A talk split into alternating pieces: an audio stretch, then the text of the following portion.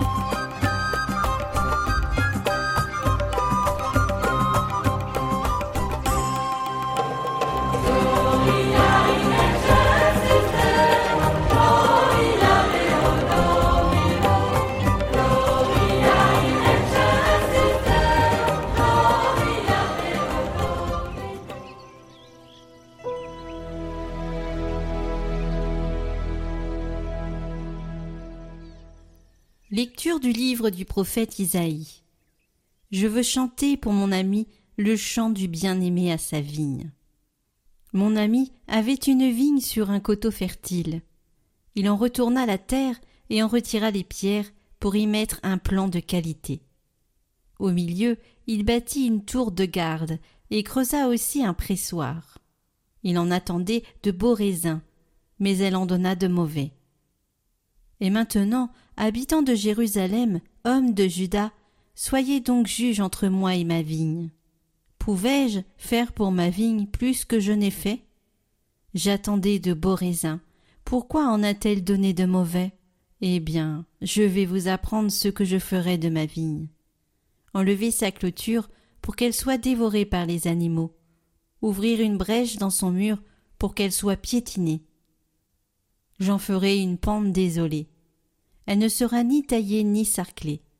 Il y poussera des épines et des ronces. J'interdirai aux nuages d'y faire tomber la pluie. La vigne du Seigneur de l'univers, c'est la maison d'Israël. Le plan qu'il chérissait, ce sont les hommes de Juda. Il en attendait le droit, et voici le crime. Il en attendait la justice, et voici les cris.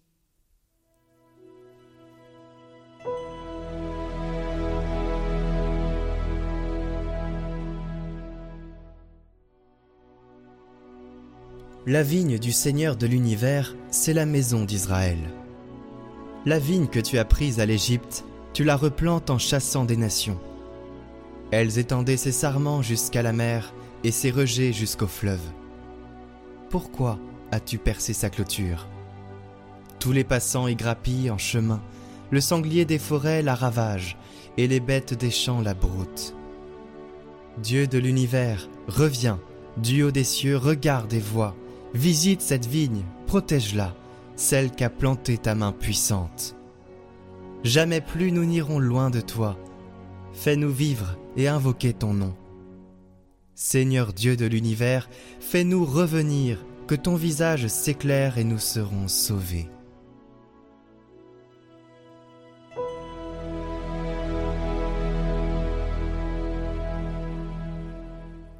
Lecture de la lettre de Saint Paul apôtre aux Philippiens. Frères, ne soyez inquiets de rien, mais en toutes circonstances, priez et suppliez tout en rendant grâce, pour faire connaître à Dieu vos demandes. Et la paix de Dieu, qui dépasse tout ce qu'on peut concevoir, gardera vos cœurs et vos pensées dans le Christ Jésus. Enfin, mes frères, tout ce qui est vrai et noble, tout ce qui est juste et pur, tout ce qui est digne d'être aimé et honoré, tout ce qui s'appelle vertu et qui mérite des éloges, tout cela, prenez-le en compte. Ce que vous avez appris et reçu, ce que vous avez vu et entendu de moi, mettez-le en pratique, et le Dieu de la paix sera avec vous.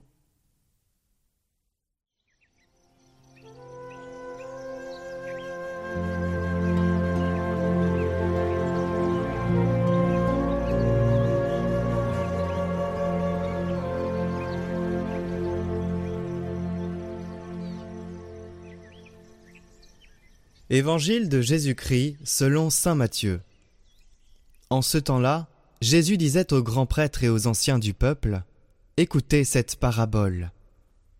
Un homme était propriétaire d'un domaine. Il planta une vigne, l'entoura d'une clôture, y creusa un pressoir et bâtit une tour de garde, puis il loua cette vigne à des vignerons, et partit en voyage. Quand arrivera le temps des fruits, il envoya ses serviteurs auprès des vignerons pour se faire remettre le produit de sa vigne. Mais les vignerons se saisirent des serviteurs, frappèrent l'un, tuèrent l'autre, lapidèrent le troisième.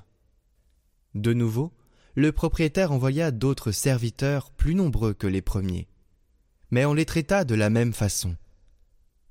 Finalement, il leur envoya son fils en se disant ils respecteront mon fils. Mais voyant le fils, les vignerons se dirent entre eux, Voici l'héritier, venez, tuons-le, nous aurons son héritage.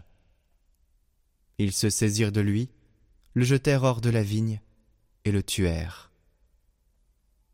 Eh bien, quand le maître de la vigne viendra, que fera-t-il à ces vignerons? On lui répond, Ces misérables, il les fera périr misérablement, il louera la vigne à d'autres vignerons, qui lui en remettront le produit en temps voulu.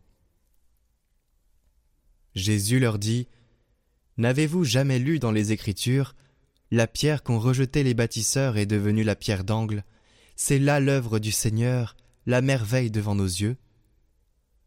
Aussi je vous le dis, le royaume de Dieu vous sera enlevé pour être donné à une nation qui lui fera produire ses fruits.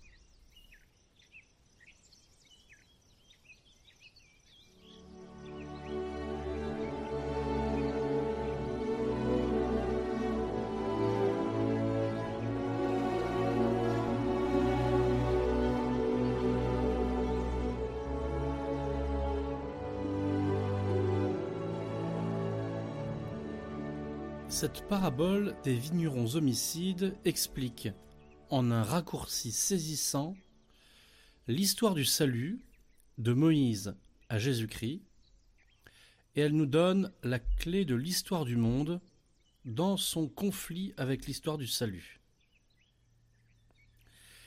Les détails de la parabole montrent que Jésus reprend clairement le chapitre 5 du livre d'Isaïe, entendu en première lecture, et prolonge la parabole d'Isaïe. Il l'accomplit.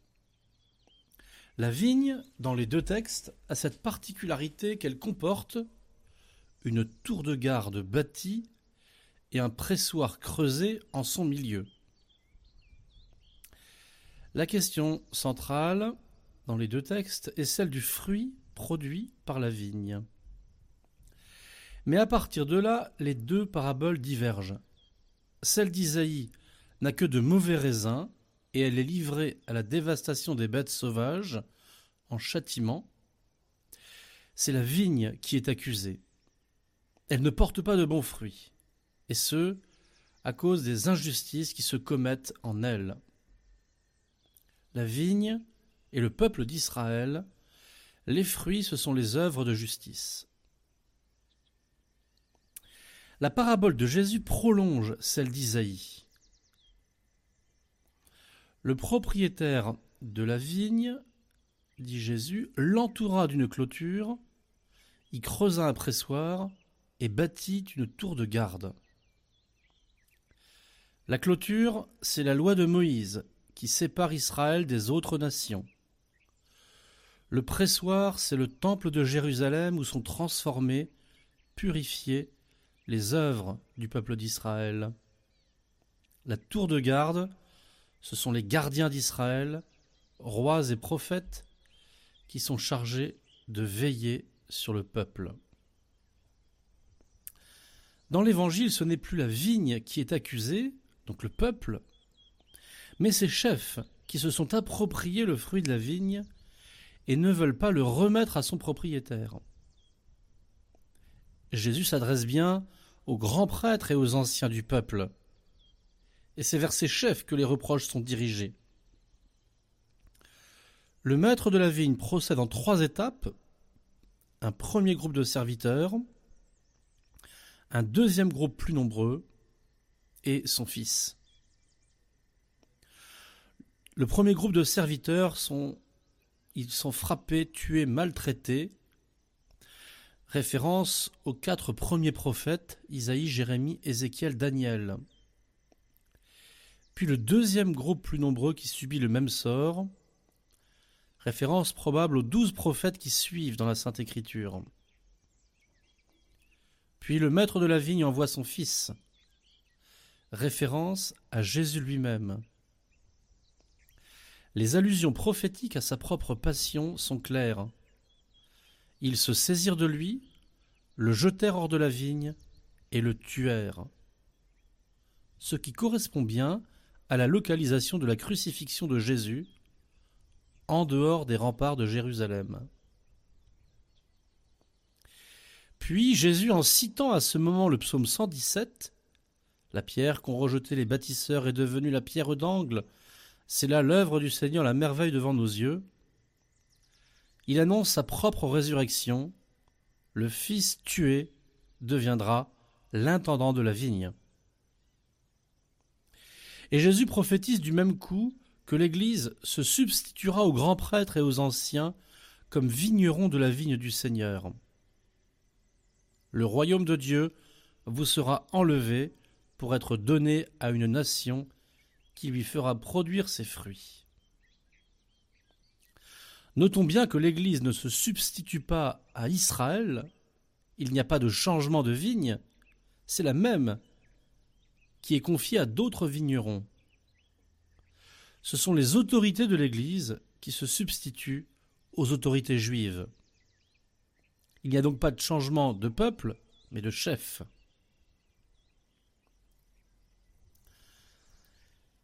Alors que la parabole d'Isaïe se termine sur la menace de Dieu d'abandonner sa vigne mauvaise, celle de Saint Matthieu s'achève par une victoire.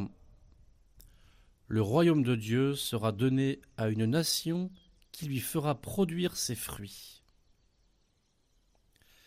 Si en Isaïe la cause paraît désespérée, ce n'est pas le cas dans l'Évangile.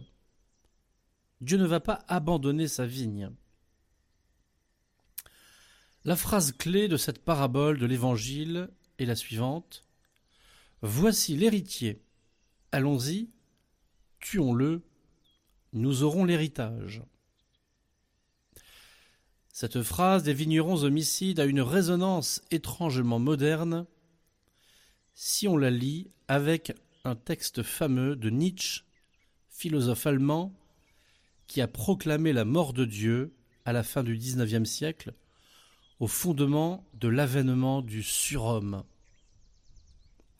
On lit ainsi dans son livre de 1882 Le Gai Savoir.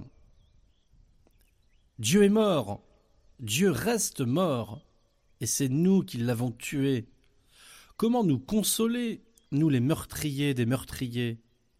Ce que le monde a possédé jusqu'à présent de plus sacré et de plus puissant a perdu son sang sous notre couteau. Qui nous lavera de ce sang? Avec quelle eau pourrions-nous nous purifier? Quelles expiations, quels jeux sacrés serons-nous forcés d'inventer? La grandeur de cet acte n'est-elle pas trop grande pour nous? Ne sommes-nous pas forcés de devenir nous-mêmes des dieux simplement? Ne fût-ce que pour paraître dignes d'eux? Le rejet de Jésus-Christ, Fils de Dieu, a été véritablement théorisé par les penseurs de la modernité. Il a bel et bien été jeté hors de la vigne, expulsé par une culture qui veut jouir des bienfaits de 1500 ans de civilisation chrétienne, mais coupé de leur propriétaire et de son Fils, Dieu révélé en Jésus.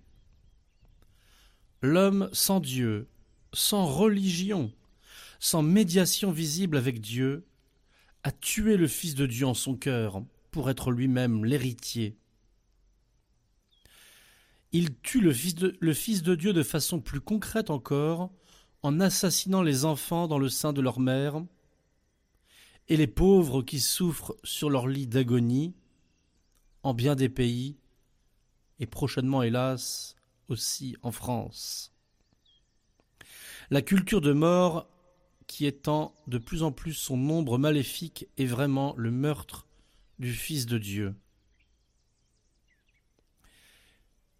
Et nous voyons s'accomplir à nouveau l'annonce de Jésus. Les pouvoirs politiques européens se font déposséder de la vigne que fut la civilisation occidentale chrétienne. La dislocation de nos sociétés échappe de plus en plus à leur pouvoir de gouvernement, impuissants qu'ils sont à prendre soin de cette vigne. Chers amis de Catoglade, chrétiens dans ce monde moderne, que ferons-nous? Nous ne nous laisserons pas prendre par cette culture de mort. Nous y résisterons de toutes nos forces. nous résisterons aussi au meurtre du Fils de Dieu en notre âme, en ne cédant rien à l'apostasie ambiante. Gardons vive notre foi en Jésus, Fils de Dieu, offrons-lui l'hommage de, tout notre amour et de notre dévotion. Unissons nos forces aussi pour nous soutenir les uns les autres. Formons une vigne du Seigneur qui porte du fruit. Témoignons autour de nous, autant que nous le pouvons, de Dieu et de son royaume. Prions pour toutes les intentions déposées en commentaire cette semaine. Notre Père, qui es aux cieux, que ton nom soit sanctifié, que ton règne vienne, que ta volonté soit faite sur la terre comme au ciel. Donne-nous aujourd'hui notre pain de ce jour. Pardonne-nous nos offenses, comme nous pardonnons aussi à ceux qui nous ont offensés. Et ne nous laisse pas entrer en tentation, mais délivre-nous du mal. Amen.